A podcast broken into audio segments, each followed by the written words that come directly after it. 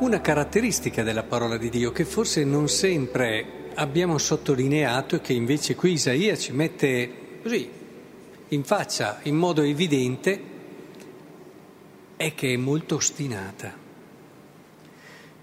La parola di Dio non si arrende, la parola di Dio ha una missione e quella missione la porterà avanti, costi quel che costi.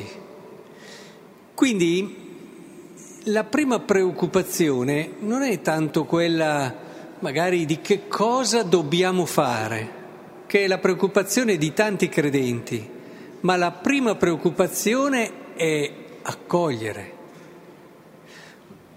Come dicevamo all'inizio, che in principio ci fu il grazie, e mi piace vedere così la creazione, che nasce, che viene dalla sovrabbondanza dell'amore. L'amore non lo si può mai tenere chiuso quando è vero, e infatti l'amore è fecondo, sia da un punto di vista fisico può essere fecondo, ma anche da un punto di vista, e credo sia ancora più fondamentale, spirituale.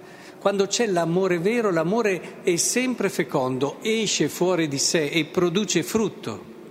E così la creazione è la fecondità di quell'amore che c'era tra il padre e il figlio, e da lì è nato quel meraviglioso grazie che è stato sia la luce e quel sia lì. Imparate a leggerci il grazie che sovrabbonda dall'amore. Perché è questo che dà poi senso e chiave a tutto quello che siamo e alla nostra esistenza. Perché se noi sappiamo che all'inizio di tutto c'è stato il grazie, allora anche all'inizio di quello che sono io, della mia storia, c'è il grazie.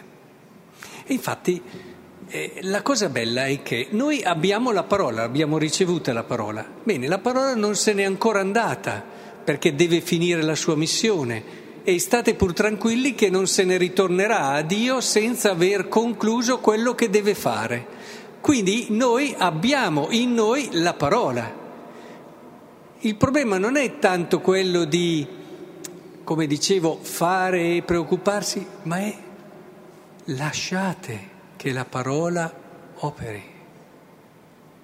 La prima preoccupazione, lascia che quella parola che c'è in te, lascia che quella parola che è ostinata e non se ne andrà finché non ti avrà aiutato a scoprire la bellezza che c'è in te, non se ne andrà sicuramente finché non ti farà scoprire quel principio divino che il Signore ha posto in te, finché non ti avrà aiutato a togliere tutto ciò che copre quello che è il tuo vero senso di esistere.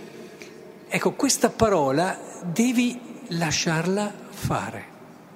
Paradossalmente, la cosa che più ci avvicinerà a Dio, e non è a caso che se prendete gli autori spirituali che fanno un po' la cercano, perché poi ogni persona ha il suo percorso, però nei trattati di spiritualità si demarcano tre tappe fondamentali.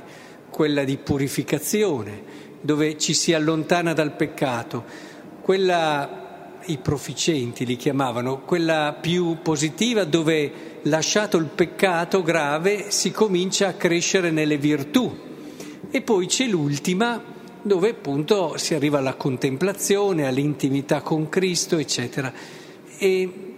Però le prove ultime, che sono le più difficili, sono prove di passività, strano, e la passività diventa la chiave decisiva per fare i passi più importanti verso Dio. In fondo questo tipo di passività è una grandissima azione, è forse l'azione più grossa che possiamo fare, perché lasciamo che la parola compia la sua missione. Lasciamo che la parola faccia ciò per cui è stata mandata, Ma vi rendete conto che dentro di voi c'è una realtà, che è la parola di Dio, che sapete che la Scrittura l'ha quasi personificata, poi noi sappiamo che in un qualche modo abbiamo avuto la parola che si è fatta persona, che è il Cristo.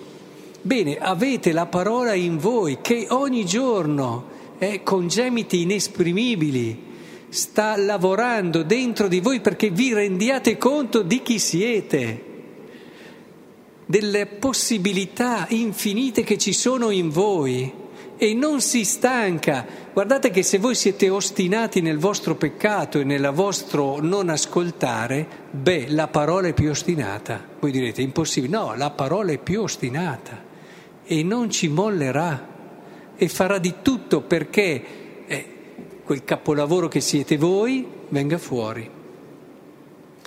E ce l'abbiamo dentro. E se siamo tempio dello Spirito, questa parola assume anche, voglio dire, le forme, anche la voce proprio dello Spirito, che dentro di noi lavora e lavora. Non siamo mai soli, non saremo mai soli. È fondamentale che nella preghiera prendiamo coscienza di questo. Quando ci mettiamo a pregare, dobbiamo capire e comprendere prima di tutto che non siamo soli.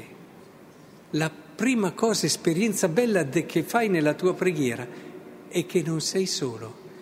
Agostino cercava Dio, si è dato da fare, poi dopo tac, è arrivata l'illuminazione e ha capito che io ti cercavo fuori, invece tu eri dentro. Ed è lì che ho colto tutta quell'azione. E una delle cose più belle che la parola ci dice per raggiungere il suo scopo, sapete qual è? È quella che ci siamo detti dall'inizio. Grazie. Perché una persona che sperimenta nel suo cuore il grazie di qualcuno che gli dice grazie che tu ci sei, grazie perché tu sei ciò che può dare senso alla vita di un Dio. Cosa grande, no? Dio non ha bisogno di noi, ma ha scelto di dare senso alla sua vita con noi. Questa è una scelta d'amore. E questa parola te lo ripete, grazie. Grazie perché Dio è più preso da te che da governare tutto il creato. Grazie perché anche adesso mi stai ascoltando. E quando una persona cresce con questo grazie che gli risuona nel cuore, ecco che tira fuori tutte le cose più belle di sé. Avete mai visto cos'è la cosa contraria al grazie? È la pretesa, no?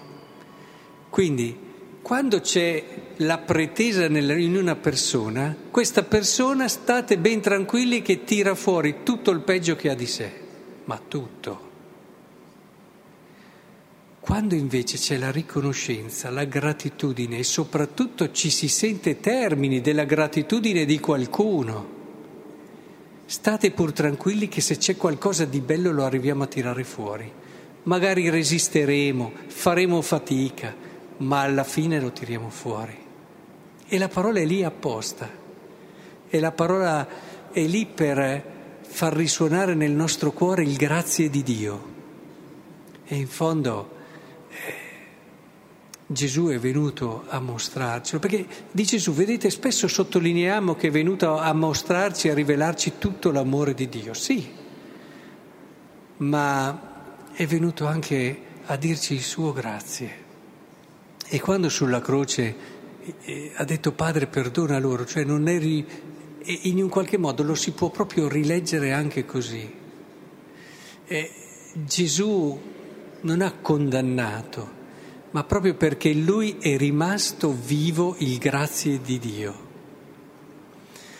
E credo che sia molto importante che ci abituiamo gli uni con gli altri. Più lasciamo lavorare la parola in Dio, più è bello, perché vi accorgerete che farete capire l'uno all'altro la bellezza dell'esserci. Grazie che ci sei, grazie per questo, grazie per quell'altro. Il Padre nostro ce ne ha parlato anche di questo perdonarci a vicenda, ma il perdono nasce da questo senso di gratitudine che hai nel cuore, se no non lo riesci mai a fare fino in fondo.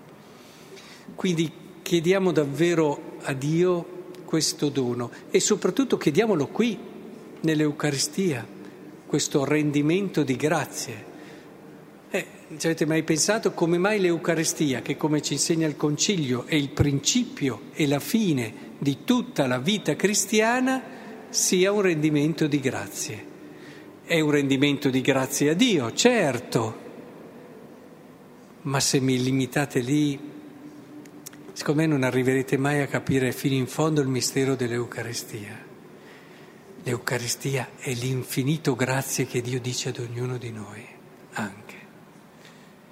Quando sentirete risuonare questo grazie, allora comincerete a capire cos'è il paradiso.